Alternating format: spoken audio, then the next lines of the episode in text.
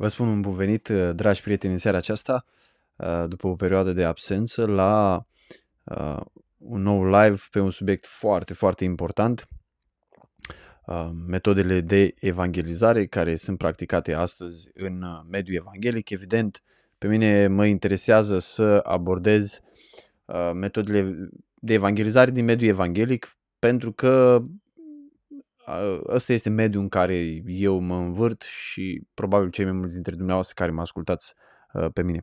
Ca să explic la ce metode de evangelizare manipulatorii mă refer, voi da câteva exemple, dar evident n-am văzut eu toate lucrurile care se fac în mediul evanghelic, deci nu pot să prezint o, nu știu, o înșiruire exhaustivă a tuturor metodelor greșite de evangelizare, da? Dar pot să enumăr câteva din cele pe care eu le-am uh, auzit și le-am văzut. Voi verifica pentru câteva momente cum uh, se aude microfonul și apoi... Da, se aude. Bun. De exemplu, repetarea de rugăciune. Am văzut că este foarte practicat sau se reia, sau poate unii nici măcar n-au renunțat la metoda asta, foarte practicat uh, repetarea rugăciunilor. Da? Când păstorul stă lângă cineva și îl învață uh, o rugăciune pe care acesta s-o spună pentru a fi mântuit. Sau invitarea în față, la altar, cum zic unii. Invitarea în fața bisericii, unde păstorul se roagă pentru el sau își pune mâinile peste el și așa, și așa mai departe. Da? De obicei lucrurile astea merg mână în mână. El vine în față, la altar sau în fața bisericii, păstorul își pune mâinile peste el, îl pune să repete o rugăciune sau dacă nu vrea să repete rugăciune sau nu poate să-i rușine sau e cuprins foarte puternic de emoții, se roagă păstorul pentru el. O altă practică foarte des întâlnită este chemarea în timpul cântărilor, da? Cântă corul sau cântă bandul sau cântă trupa de uh, traumă și uh, întinare și în timpul ăsta păstorul face o chemare sau evanghelistul face o chemare, o presiune foarte puternică asupra celor care ascultă, uh, ca cei care nu sunt întorși la Dumnezeu să vină în față și să se pocăiască. Sau am văzut o altă practică care a ajuns să fie văzută foarte interesantă, deși eu nu înțeleg de ce. Se pune o cruce la evangelizare, o cruce de lemn și sunt rugați toți cei care sunt acolo și vor să se întoarcă la Dumnezeu să-și scrie păcatele pe o foaie de hârtie și să vină să-și înfingă cu un cuiuț sau o pioneză păcatele pe crucea respectivă și ăsta ar fi un semn al pocăinței și ar întoarce lor la Dumnezeu. Dragii mei, eu cred că aceste metode de evangelizare sunt un atac foarte puternic la cuvântul lui Dumnezeu, la lucrarea Duhului Sfânt, la ceea ce Dumnezeu a intenționat să experimenteze biserica în toate veacurile și acesta este motivul pentru care am hotărât să fac acest live și aș vrea în live-ul acesta să explic pe larg de ce cred lucrul acesta. O experiență pe care am avut-o acum câțiva ani de zile a fost când am stat în fața unei comisii la o comunitate baptistă din România, nu vă spun care, deși cei care mă cunoașteți de aproape știți, și frații m-au, să zic așa, m-au chestionat, ca să nu spun interogat, asupra unui articol pe care l-am scris despre metodele de manipulare în masă la evangelizări. Fiind vădit deranjați de articolul respectiv, nu având neapărat argumente împotriva lui, ci fiind vădit deranjați de faptul că l-am scris eu și eram un păstor tânăr la, nu știu, douăzeci și șase de ani atunci. Dar și acum îmi susțin argumentele pe care le-am avut atunci, susțin poziția pe care am avut atunci și o voi detalia pe scurt în seara aceasta, pentru că consider că este un lucru care ne privește pe noi toți credincioșii și este ceva ce ar trebui să luăm cu foarte mare seriozitate. Adică gândiți-vă puțin, dacă mântuirea sufletelor nu este un lucru pe care îl tratăm cu gingășie, cu tact, cu înțelepciune după Scriptură, atunci în ce domeniu vom fi serioși? Dacă noi nu considerăm suficientă Scriptura pentru domeniul ăsta, atunci pentru ce este Scriptura? Dacă noi nu ne temem să intrăm în Sfânta Sfintelor, în sufletul omului și să cotropim acolo, călcăm în picioare cu bocancii, atunci ce ne vom teme să facem? Cred că este un subiect foarte, foarte, foarte important, cum voi încerca să vă demonstrez în continuare. Toate metodele astea pe care eu le-am menționat trădează o neîncredere în puterea Evangheliei. Ele lipsesc în totalitate de pe paginile Scripturii și lipsesc dintr-un motiv foarte simplu. Pentru că în secolul I și de-a lungul veacurilor, credincioșii au crezut în puterea Evangheliei. Domnul Iisus Hristos, predicat și jertfa Lui, corect, de către un om care este chemat la asta, umplut de Duhul Sfânt, este suficient pentru mântuirea oamenilor. Este suficient, dragii mei. Evanghelia este puterea lui Dumnezeu pentru mântuire. Nu chemările insistente pe care eu le fac la sfârșitul unui mesaj. Oricât de lungi și oricât de bine argumentate ar fi ele. Vreau să spun în capul locului, eu nu sunt împotriva chemărilor. Eu nu sunt împotriva la a chema omul la Domnul Iisus Hristos. Dar sunt împotriva la a chema omul să se roage, repetând după mine, să vină în față la altar, să se pună în genunchi, să se roage, nu știu, evanghelist pentru el, punându-și mâinii peste el, făcând tot felul de scamatorii religioase de felul acesta. La asta sunt împotriva. Pentru că nu văd în Sfânta Scriptură și trădează o neîncredere a Evangheliei. Dacă tu crezi că Evanghelia este puterea supranaturală, miraculoasă a lui Dumnezeu pentru mântuirea fiecărui om care crede, atunci nu va fi necesar să faci presiunile respective. Al doilea lucru, metodele astea, majoritatea acestor metode înlocuiesc chemările biblice la mântuire. Chemările biblice la mântuire. O chemare care se repetă pe tot parcursul Scripturii este pocăiți-vă și credeți în Evanghelie. Pocăiți-vă, pocăiți-vă, pocăiți-vă, credeți în Domnul Iisus. Ce să fac ca să fiu mântuit? Crede în Domnul Iisus și vei fi mântuit. Da? Astea sunt chemările Scripturii. De exemplu, cuvântul pocăință te duce uh, imediat către problema fundamentală a omului, păcatul. Pocăința înseamnă întoarcerea spatelui la păcat, da? Întoarcerea cu fața către Dumnezeu. Înseamnă o regândire a vieții mele trecute, o regândire a modului în care m-am purtat cu sufletul meu, cu viața mea, cu Dumnezeu și așa mai departe. Și această gândire din nou, da? Mă duce la uh, pocăință, la lepădarea păcatului, la întoarcerea spatelui către păcat și întoarcerea cu sufletul meu, cu întreaga mea viață către Dumnezeu. Ridicarea mâinii, dragii mei, nu arată pocăință. Este o înlocuire falsă, este un fals substitut, este un substitut corupt. Da?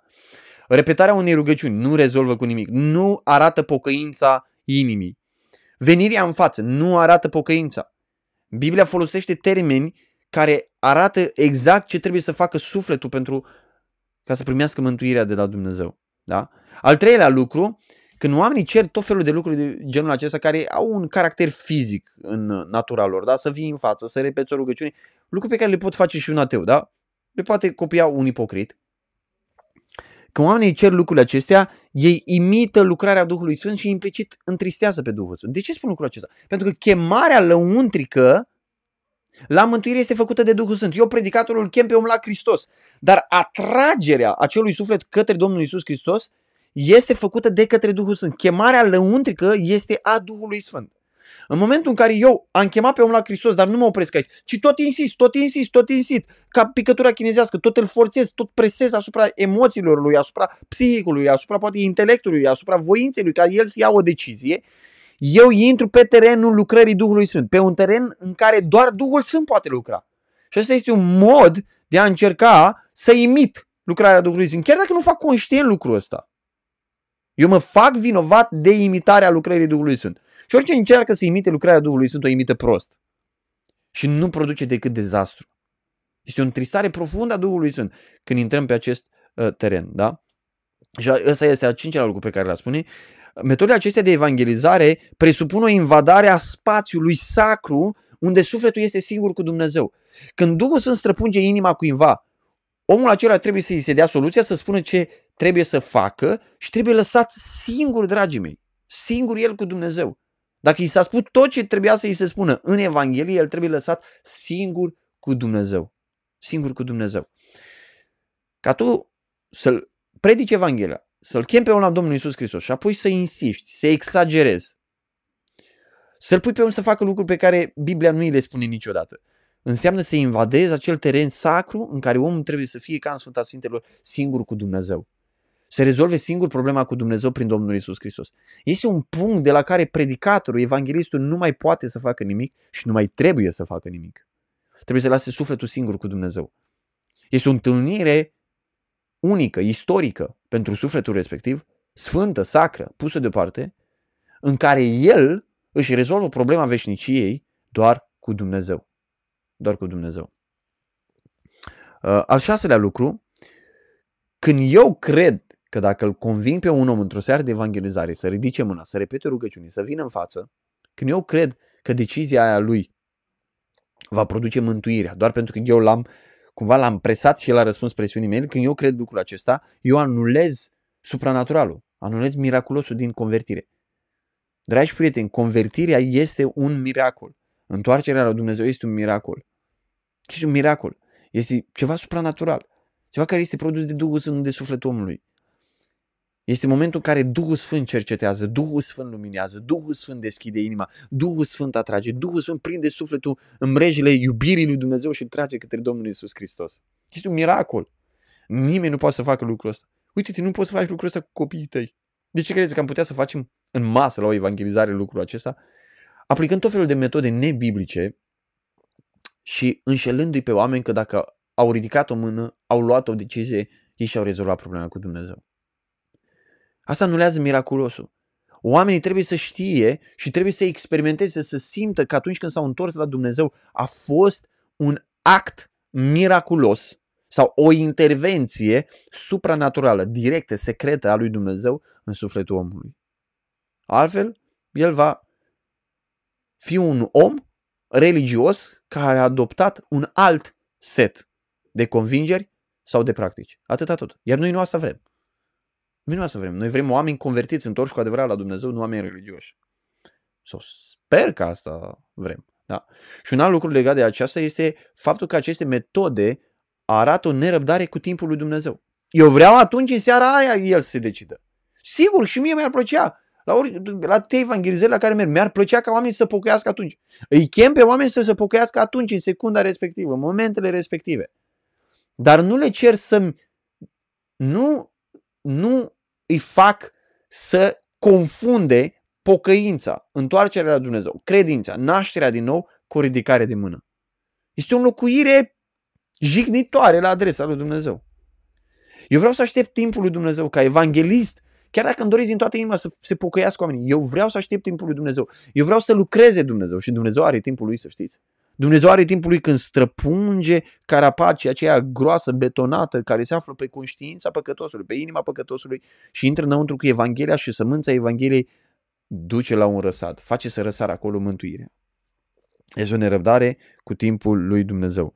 Este o reducere a convertirii la un act pur emoțional și intelectual. Dragii mei, convertirea nu este un acord pe care tu îl dai sentimental cu adevărurile pe care eu le spun. Convertirea nu este o gândire corectă. Cineva gândește și el corect și zice, a, păi eu sunt de acord cu lucrul ăsta. Înseamnă că ești mântuit. Nu, dragii mei. Omul acela trebuie să experimenteze lucrul acesta. M-am întâlnit cu un prieten drag săptămâna aceasta și îmi povestea despre unul din copiii lui cu care a vorbit despre nașterea din nou din Ioan trei și spunea că la un moment dat fetița lui, din câte am înțeles, o copil lui, care nu este un copil rău, i-a spus, tati, eu nu am experimentat lucrurile astea. Le am la nivelul minții, dar nu le-am experimentat. Ce-ar fi ca părintele acela să-i spună copilului, a, păi dacă ești de acord cu el, ești mântuit deja, nu trebuie să experimentezi de mica. Nu ar fi asta o mega înșelare? Nu ar fi tatăl acela lipsit total de înțelepciune și de o cruzime, de o cruzime de neimaginat, ca să înșele el un suflet al unui copil, că este în regulă când el nu este în regulă, să-l înșele spunându-i ești bine doar pentru că a gândit corect, doar pentru că este de acord, când el spune, îi sincer spune, eu n-am experimentat lucrul acesta. Asta se fac la multe evanghelizări, dragi, dragilor, din bisericile noastre evanghelice. Și asta e motivul pentru care mulți ortodoxi ne ocărăsc. Și pe drept în privința aceasta. Că reducem convertirea la un act pur emoțional sau pur mental. Pur mental. Și asta se întâmplă. Când oamenii aceștia ajung să intre în bisericile noastre, sunt oameni care nu s-au convertit cu adevărat, care nu-L cunosc pe Hristos cu adevărat, care nu-L iubesc, care nu iubesc Sfinții, pentru că nu sunt născuți din nou. Dar care au luat o decizie, au repetat și ei o rugăciune și noi credem că sunt în regulă. Și acum aș vrea să vă uitați în Sfânta Scriptură că întotdeauna în Biblie păcătoșii au reacționat ei singuri, fără să fie chemați de oameni. Vă dau un exemplu. Nu, vă dau mai multe exemple. Tâlharul de pe cruce. Cercetat deodată de puterea lui Dumnezeu și prezența Duhului Sfânt, el spune, stai puțin, noi primim pedeapsa cuvenită pentru păcatele noastre, dar omul acesta n-a făcut nici un rău. Cum i-a venit lui gândul acesta? A fost cercetarea lui Dumnezeu, Hristos n-a făcut chemare pe cruce? În prima zi, după formarea bisericii, da? În prima zi, când s-a format biserica, când s-a coborât Duhul Sfânt, predică Petru Evanghelia, Și oamenii aceia au rămas străpunși în inimă, asta e lucrarea Duhului Sfânt, și au întrebat, fraților, ce să facem? Nu i-a pisat nimeni. Evanghelia predicată în puterea Duhului Sfânt a generat, i-a răspuns. Petru nu le-a spus el nimic. Nu i-a chemat el să ridice mâinile, să vină în față, să se predea, să se pună în genunchi, să roage el pentru ei, să le facă ungeri. Să... Nu.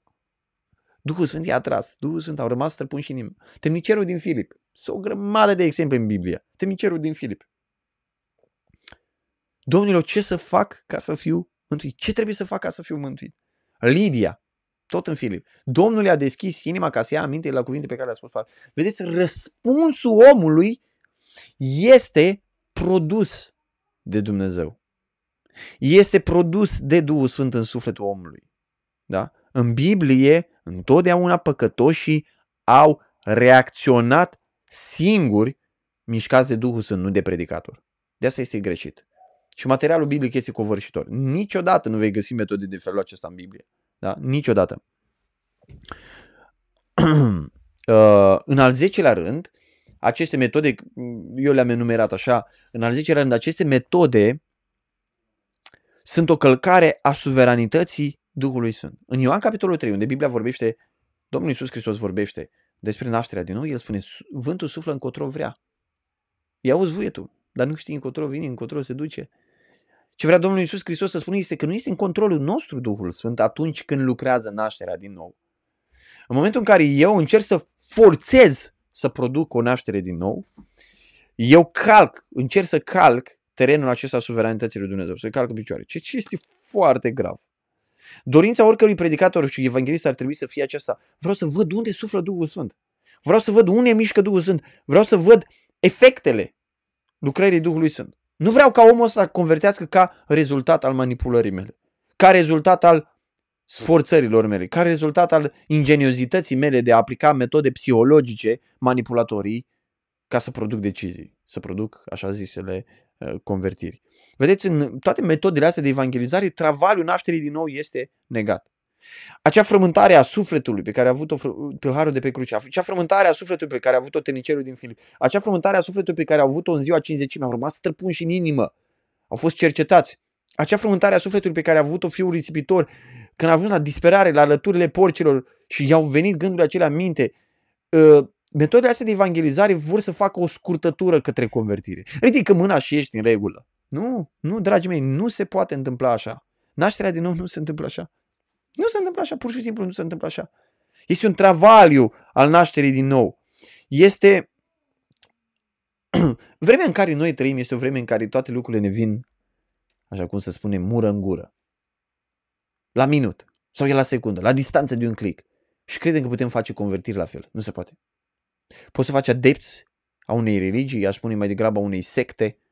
Poți să faci adepți uh, a unei biserici, a unui club religios. Convertiți, dar nu oamenii întorși la Dumnezeu cu adevărat. Oamenii născuți din nou. Ceea ce este foarte diferit de a face adepți. Oameni religioși, dar care nu sunt regenerați. Da? Confuzia mare care se face când se aplică aceste metode este că se confundă un act fizic, ridicarea mâinii, repetarea unei rugăciuni, venitul în față, plecarea capului. Pleacă capul dacă vrei să te întorci la Dumnezeu. Doar atât, dar nu trebuie să ridici mâna, nu mai pleci capul, zic unii. Se confundă un act fizic cu un act spiritual. Dragii mei, să plece capul, să ridice mâna, să repete rugăciunii, poate să facă orice papagal. Da? În ghilimele. Poate să facă orice om, un ateu, un agnostic, un budist, oricine poate să facă lucrul ăsta. Orice om care e suficient de manipulat și de manevrat emoțional, suficient de slăbit prin tot felul de metode, ar putea să facă lucrurile alea. Aia nu înseamnă că el este născut din nou, chiar dacă unii sunt convinși că asta presupune nașterea din nou. Acestea sunt acte pur fizice, dar nu sunt acte spirituale. Nu sunt niște răspunsuri ale credinței. Și uitați-vă în Sfânta Scriptură, nicăieri apostolii n-au plecat metode din astea. Nicăieri.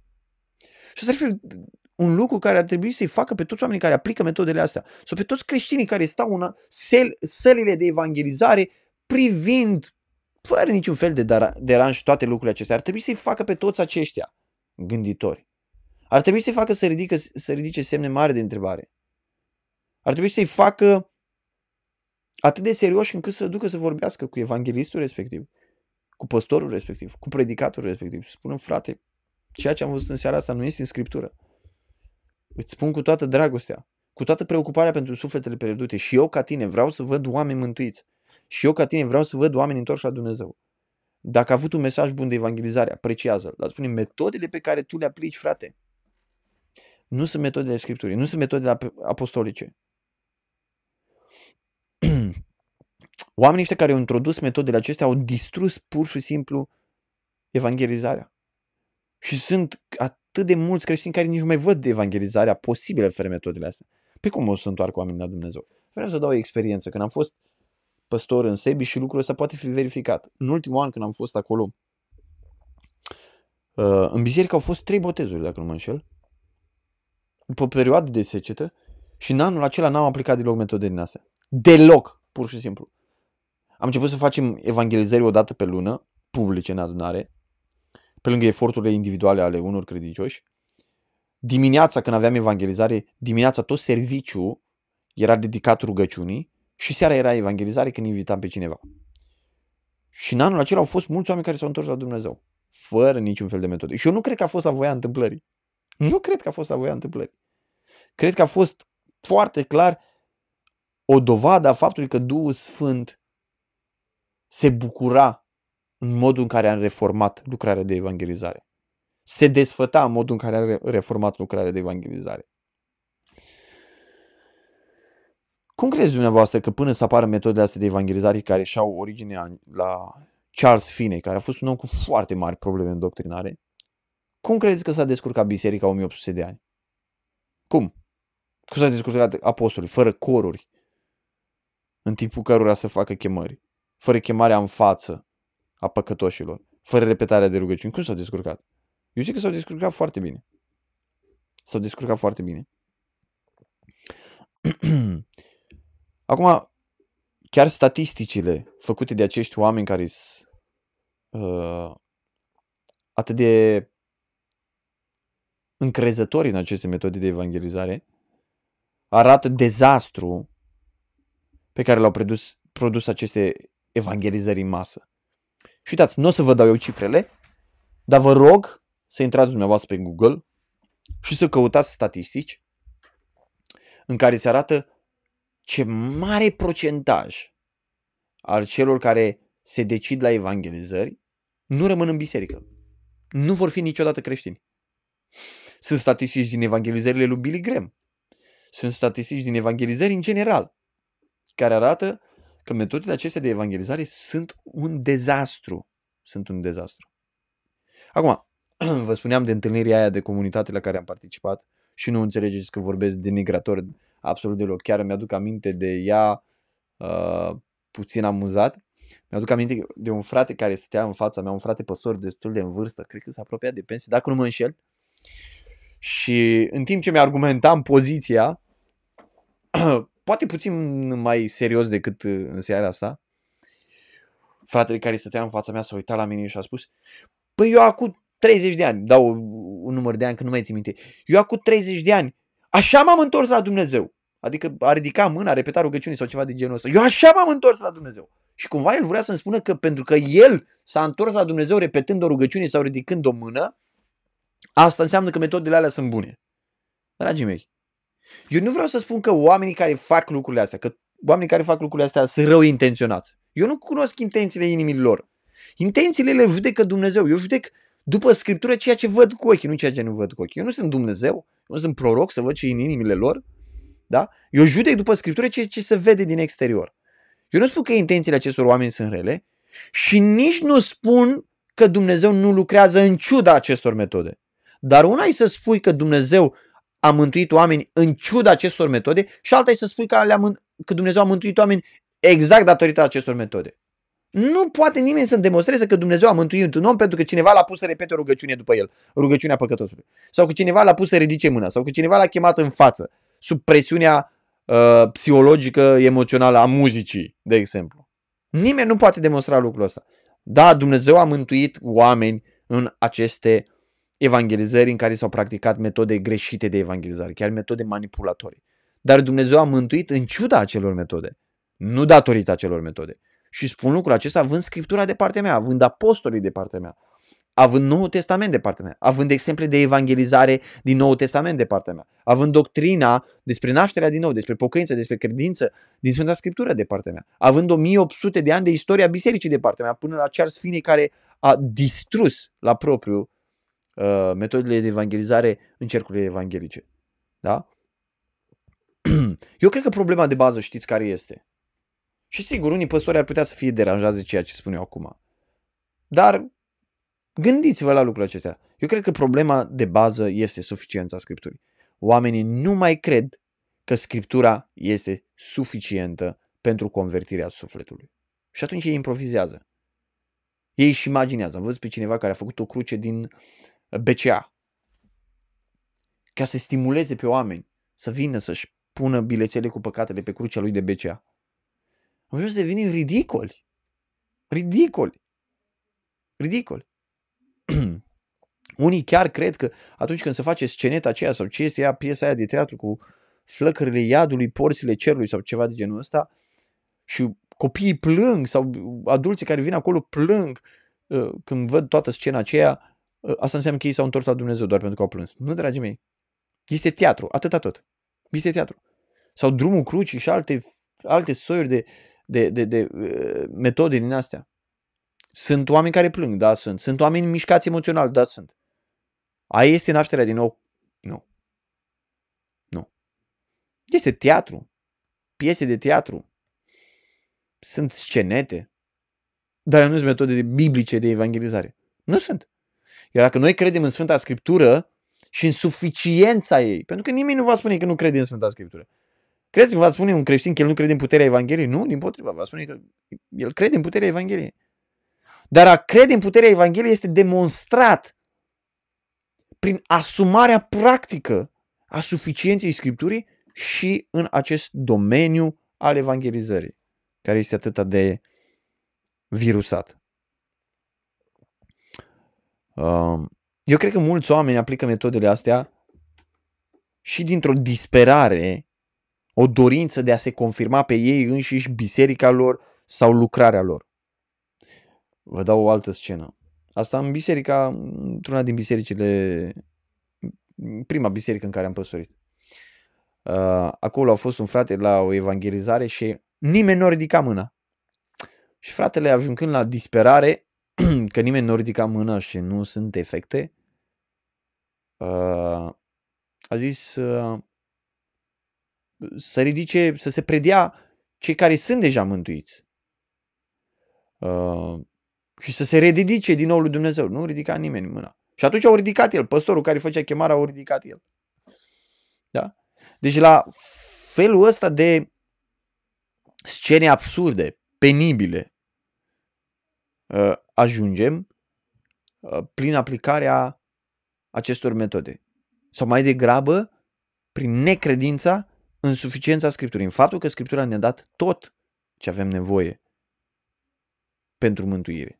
Tot. Tot.